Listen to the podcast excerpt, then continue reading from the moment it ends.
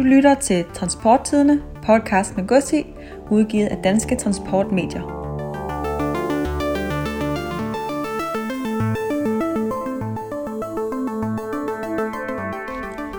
Mit DT Media er platformen, hvor du samler din markedsføring et sted. Publicer artikler på transporttidene.com og lastbilmagasinet.dk. Del dine artikler på din Facebook-side og link til din egen hjemmeside – få en uforpligtet snak med salgskonsulent Henrik Christensen på 43 58 45 41.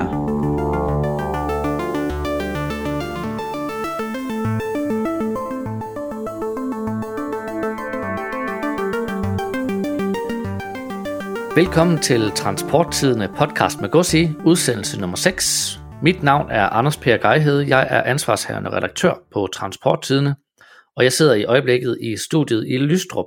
Med mig har jeg også dig, Lars Myrup Lassen. Du er journalist på Transporttidene og med os fra studiet i Hellerup.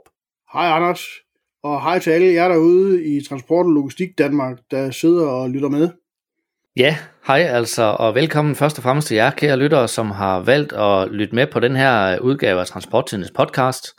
I denne udgave af podcasten, der kaster vi os over Transporttidene nummer 4, som lige er kommet på gaden – og i dag der dykker vi ned i lovforslag L127, som søger at skærpe straffen for vanvidskørsel, og som også ser ud til at kunne få betydning for transporterhvervet.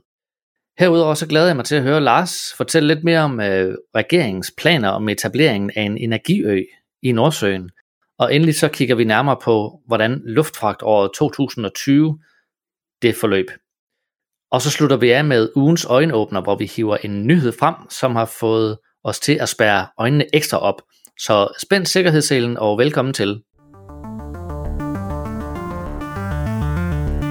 I øjeblikket går L127 sin gang i Folketinget, og med det her lovforslag, der øh, sigter regeringen mod at skærpe indsatsen over for såkaldt vanvidskørsel. Øh, og det gør de blandt andet ved øh, at skabe mulighed for konfiskation af køretøjet. Også selvom køretøjet ikke ejes af chaufføren, som begår lovovertrædelsen, og det er altså det, man kalder for den her såkaldte tredjeparts konfiskation.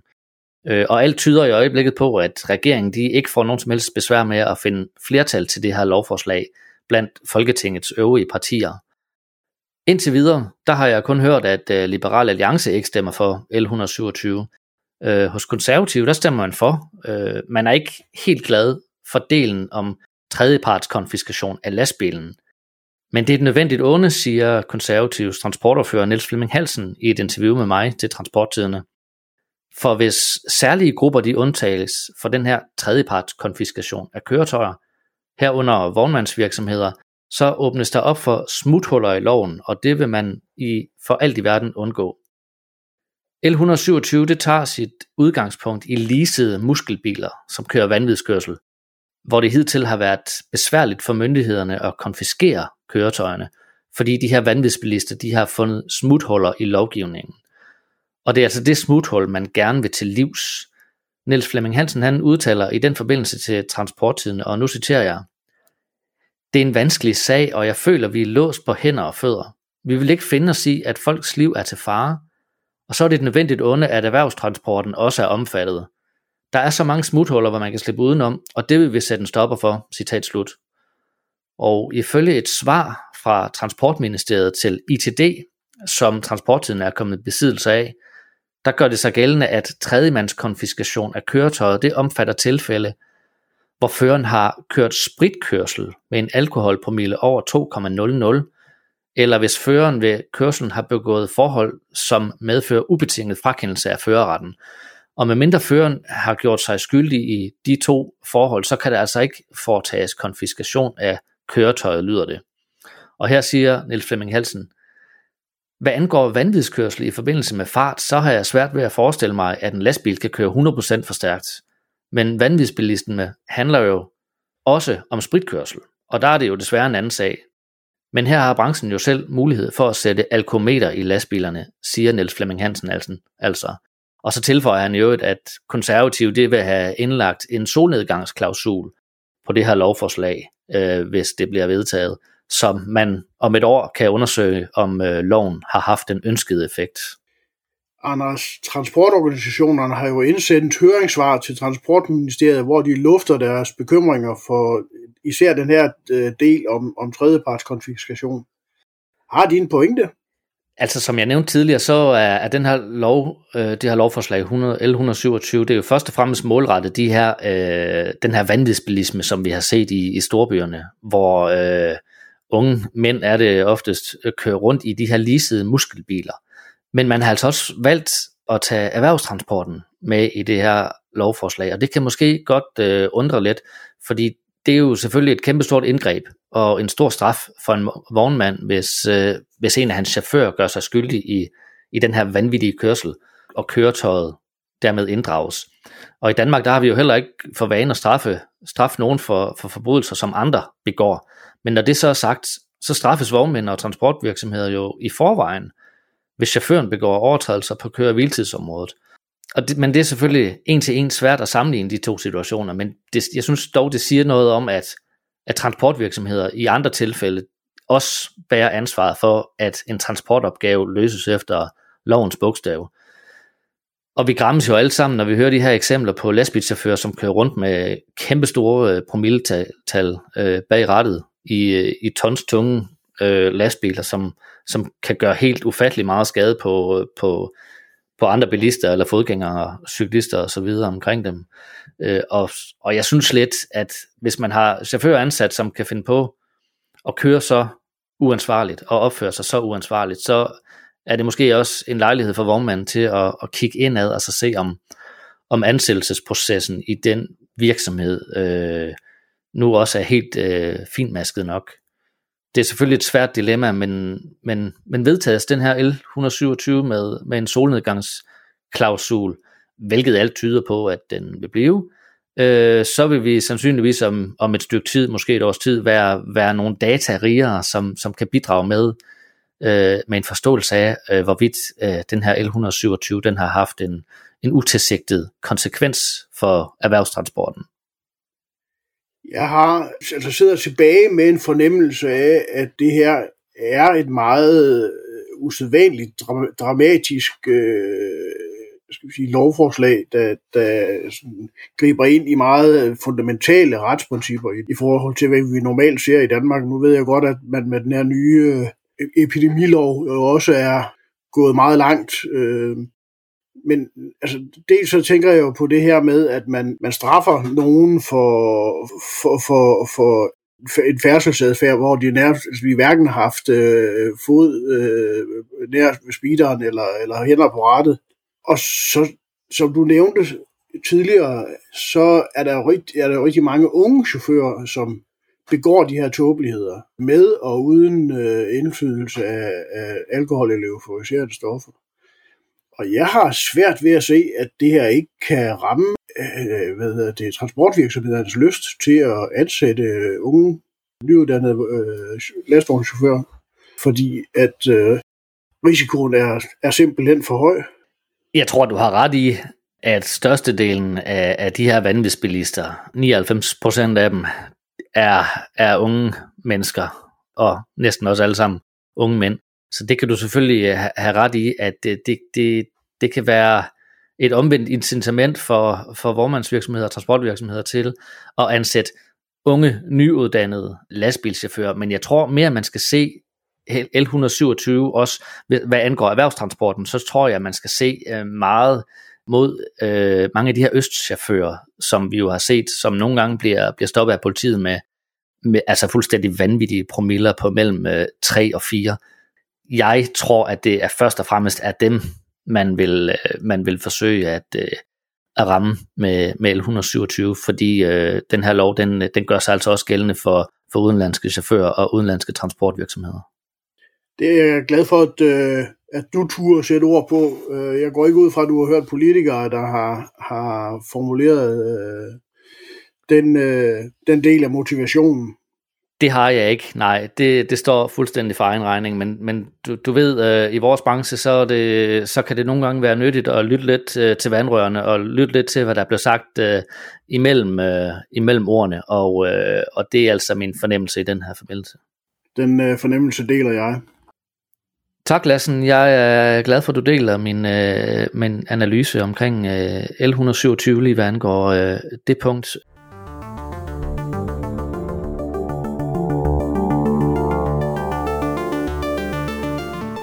Øh, men nu øh, springer vi øh, videre til øh, næste emne her i podcasten, og det er et emne, som jeg synes er virkelig spændende. Men det, det, det, det er et emne, som du øh, først og fremmest har kastet over, Lars.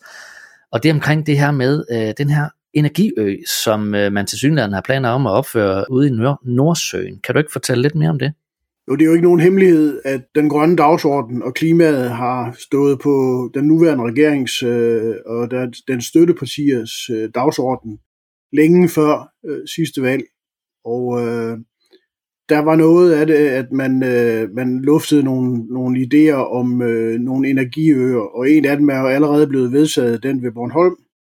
Men her forleden, så var der et bredt flertal, der sagde ja til at opføre en øh, energiø 80 km ude i Nordsøen. Og regningen, den kan løbe helt op i 210 milliarder kroner.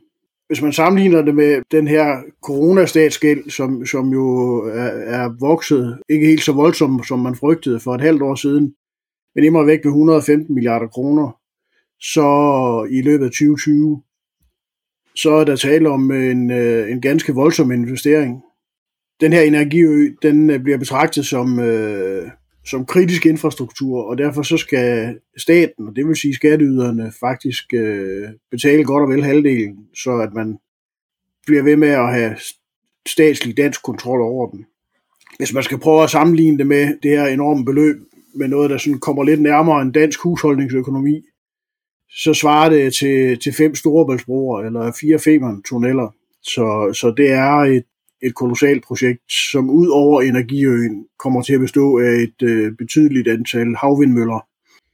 Den første etape på øen, den går efter, at der skal anlægges en energiø, som har en samlet kapacitet på, på 3 gigawatt, hvilket svarer til, at man kan dække 3 millioner europæiske husstandens øh, strømforbrug. Så det er, det er rigtig meget, der er tale om, og på længere sigt så skal anlægget udbygges med flere havvindmølleparker, så kapaciteten på den her energiø, hvor strømmen skal samles og transformeres, inden den sendes i land øh, i Danmark eller i andre lande omkring Nordsøen. Der bliver tale om en såkaldt inddæmmet ø, Ifølge en pressemeddelelse fra Klima- og Energiministeriet skal projektet bringe de stærke danske kompetencer inden for projektudvikling, teknologi og finansiering, netop inden for, for vindenergi, i spil til innovation og grøn eksport. Klima- og energiminister Dan Jørgensen udtalte ved præsentationen af milliardaftalen, og her citerer jeg, med energiøerne vil Danmark udbygge sin position som verdensførende inden for havvind Tidligere generationer af fremsynede politikere havde mod til at investere og tænke visionært. Samtidig har det været et tæt samarbejde med danske virksomheder, der har udviklet sig til at blive verdens bedste på hver deres område. Sådan skabtes det danske havvindmølle, sådan skabtes det danske havvindmølleeventyr. Nu skriver vi et nyt spændende kapitel i den historie, siger klimaminister Dan Jørgensen. Han beskriver den her kunstige energiø som et fyrtårnsprojekt for den grønne omstilling, ikke bare i Danmark eller resten af Europa, men for hele verden. Bag aftalen står partierne Venstre, Dansk Folkeparti, Radikale Venstre, Socialistisk Folkeparti, Enhedslisten, det konservative Folkeparti og Liberale Alliance og Alternativet. Det bliver som nævnt Danmarks historiens største anlægsprojekt med en samlet anlægssum på skønnet 210 milliarder kroner.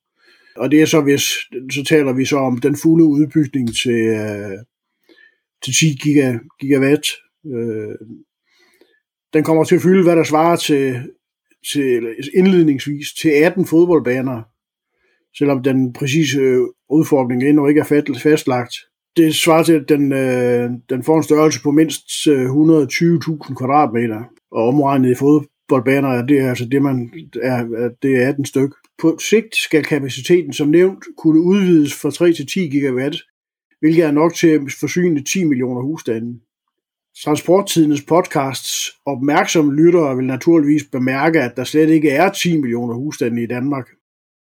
Energiøen skal da også levere el til erhverv og forbrugere i lande som Tyskland, Holland og Belgien, udover naturligvis Danmark. Derfor er projektet også i nogen grad afhængig af aftaler med energivirksomheder og myndigheder og formentlig også investeringer lande omkring Nordsøen. udvides projektet lige så meget, som man, man øh, har planer om, så, så bliver arealet omkring øh, 64 fodboldbaner. Det her enorme areal skal jo dels, som jeg nævnte før, bruges til transformatorer, der omformer strømmen øh, og sætter den afsted øh, i land af nogle, nogle søkabler. Det er nogle, nogle øh, ret avancerede tekniske faciliteter, der skal til for at lave sådan nogle, øh, nogle transformatorer og drive dem, øh, blandt andet afkøling. Men en anden vigtig del af, af det her projekt, det er, at øen også skal kunne bære installation og teknologi til at omdanne den her klimavenligt producerede elektricitet fra vindkraft til brændstof til skibe, fly og biler, der som bekendt vanskeligt kan omstilles til eldrift. Det er det, man også kalder power to x, altså at man tager elektriciteten og, og laver, laver brændstof ud af det, typisk brint eller ammoniak eller andre løsninger. Og her har man så vurderet, at løsningen med en inddæmmet ø giver de bedste muligheder for at udbygge øen med for eksempel en havn og faciliteter til lagring og konvertering af den her grønne strøm til brændstoffer til fly og skib og lastbiler. Som nævnt, så er der allerede øh, en energiø mm, på en kapacitet på 2 gigawatt på vej i Østersøen. Her vil Bornholm fungere som øh, selve energiøen med havvindmølleparker tilkoblet. Øh, havvindmølleparken vil placeret syd og sydvest for Bornholm. Danmarks samlede havvindkapacitet er i dag 1,7 gigawatt. Så der er jo tale om en, en meget voldsom ekspansion af den øh, produktionskapacitet, øh, vi taler om her. Og når den første fase af energiøerne er etableret, vil Danmarks havkapacitet være næsten fire gange så stor som i dag. Når energiøerne er fuldt udbygget, vil der installeret syv gange så meget kapacitet, som vi har i dag. Lars, der er jo mange danskere, her blandt os to, som fulgte spændt med i det øh, stort anlagt øh, pressemøde, som, øh, som minister Dan Jørgensen og, og, repræsentanter fra, fra nogle af forligspartierne øh, holdt i forbindelse med præsentationen af den her energiø. Øh, jeg, jeg sidder bare stadigvæk lidt tilbage med, med, med et ret vigtigt spørgsmål. Øh, I hvor høj grad er der tale om en hensigtserklæring, og i hvor høj grad øh, er der tale om et projekt, som rent faktisk bliver til noget? Det er jo vanskeligt at, at vurdere, men, men det er jo klart, at, at jeg tror, det var dagbladet Ingeniøren, som skrev noget om, at der var, var arkitekter, som var farvet over, at den illustration, som øh, Klima- og Energiministeriet sendte ud i forbindelse med annonceringen af den her øh, energiø, at øh, det var ikke et arkitektfirma, der havde lavet den her øh, øh, tredimensionelle tegning. Øh, det var faktisk øh, nogle embedsmænd i ministeriet, der havde siddet og, og flikket den sammen.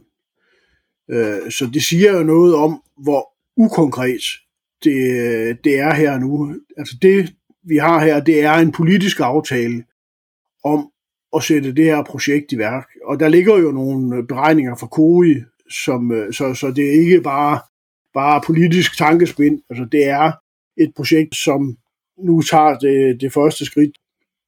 Det kan godt øh, tage, tage lang tid, før at, øh, det bliver realiteter.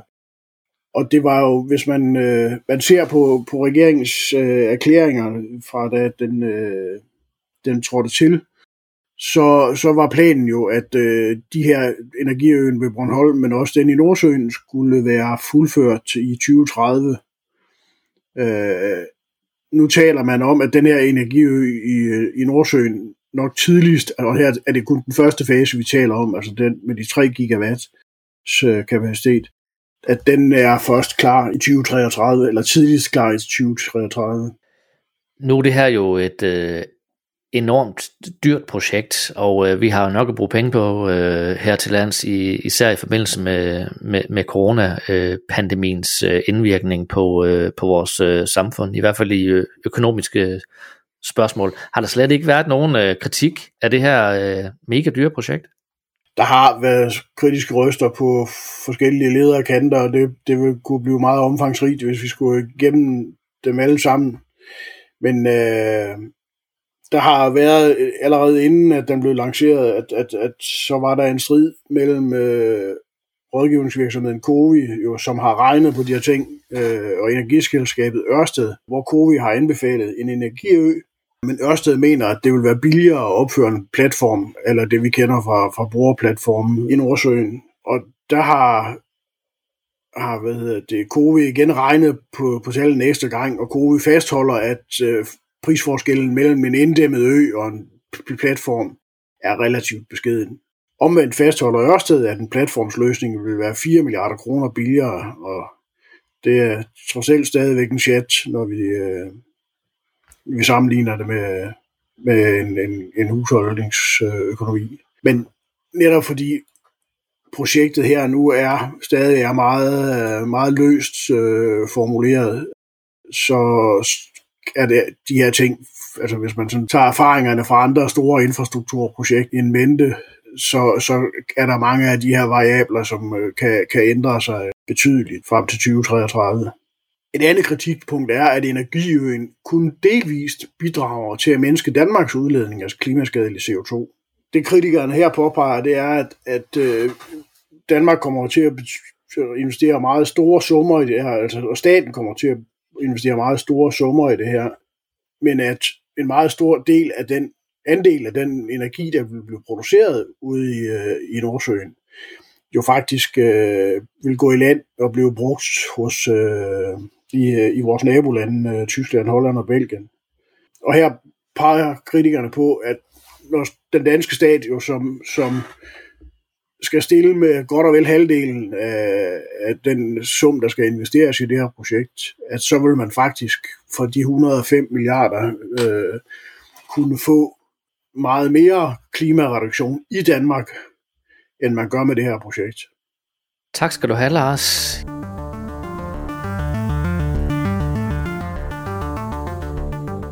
Transporttidene er erhvervsmediet, der dækker de nationale og internationale transport- og logistikkæder til lands, til vands, i luften og på varelærerne.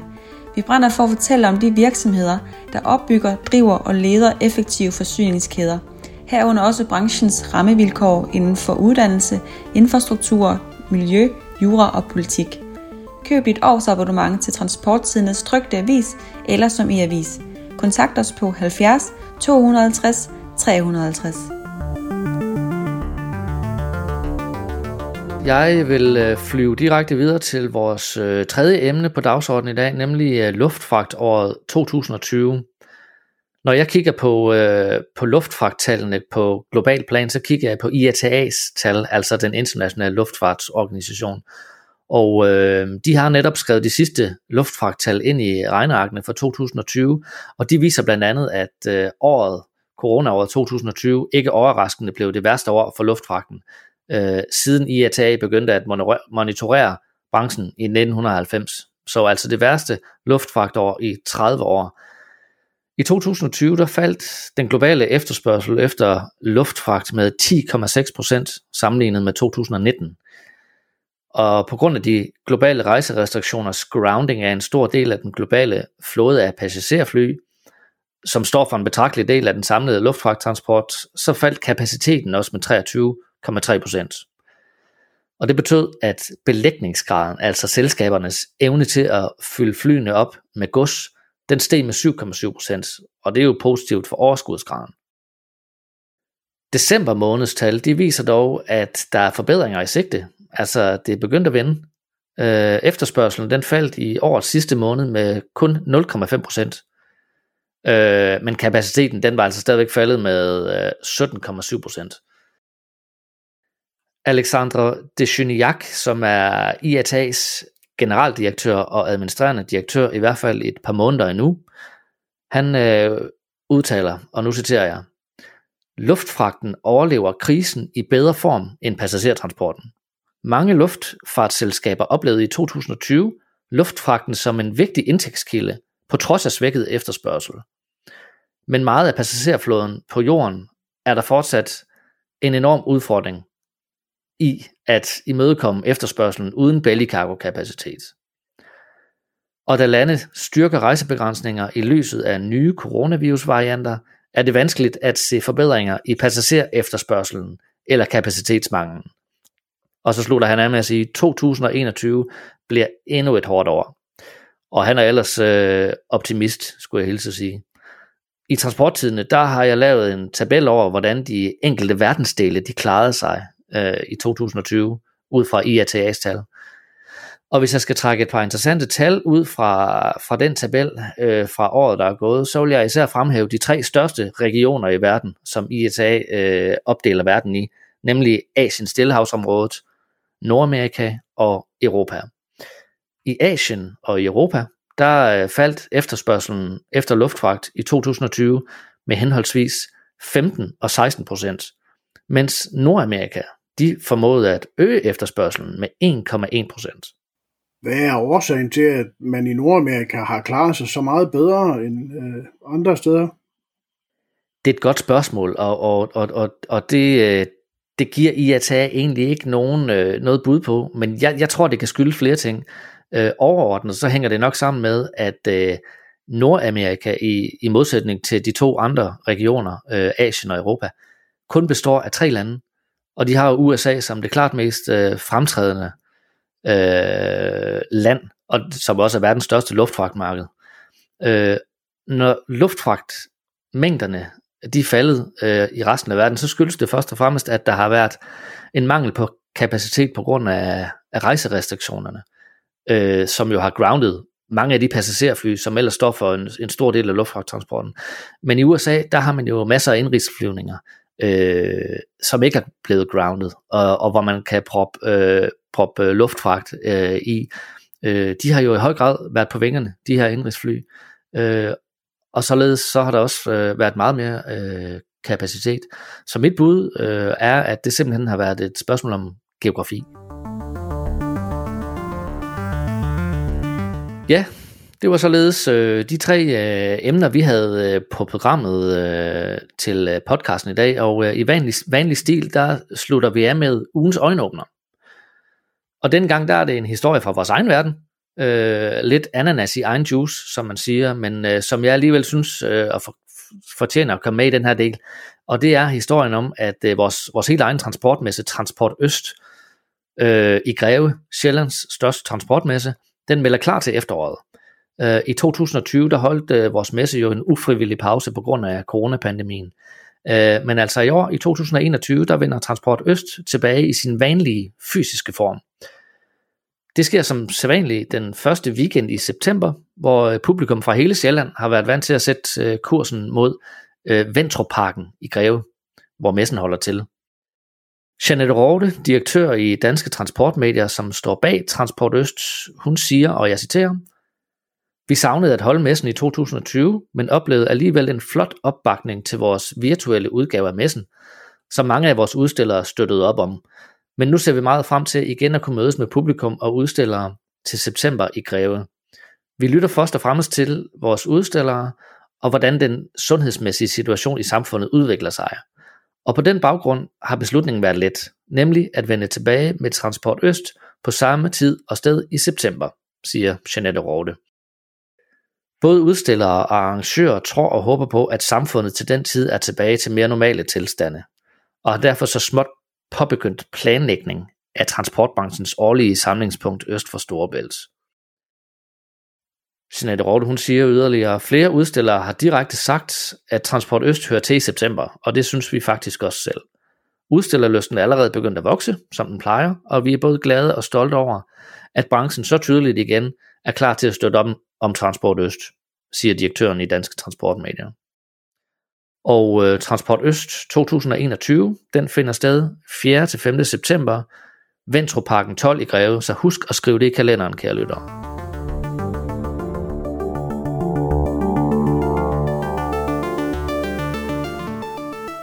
Og således runder vi af for denne udgave af Transporttidene podcast med Gossi. Vi er tilbage igen i æderen om to uger. Husk i mellemtiden at kaste et blik på transporttidene.com og tilmeld dig vores daglige nyhedsbrev, som alle hverdage giver dig et overblik over de vigtigste nationale og internationale transport- og logistiknyheder direkte i din indbakke. Mit navn det er Anders Per Geihede. Og jeg hedder Lars Myrup Lassen. Podcasten, som du lytter til lige nu, den er produceret af vores dygtige kolleger ned i Skanderborg, Stine Mercedes Pilgaard, på vegne af Danske Transportmedier. Skriv til os, hvis du har forslag til emner, som vi kan tage op i podcasten, og spred endelig budskabet om transportbranchens nyeste podcast. Husk også at anmelde os på iTunes. Tak fordi du lyttede med. Du lyttede til Transporttidene, podcast med Gussi, udgivet af Danske Transportmedier.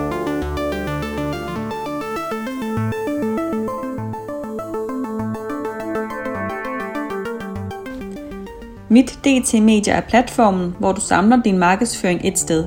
Publicer artikler på transporttidene.com og lastbilmagasinet.dk.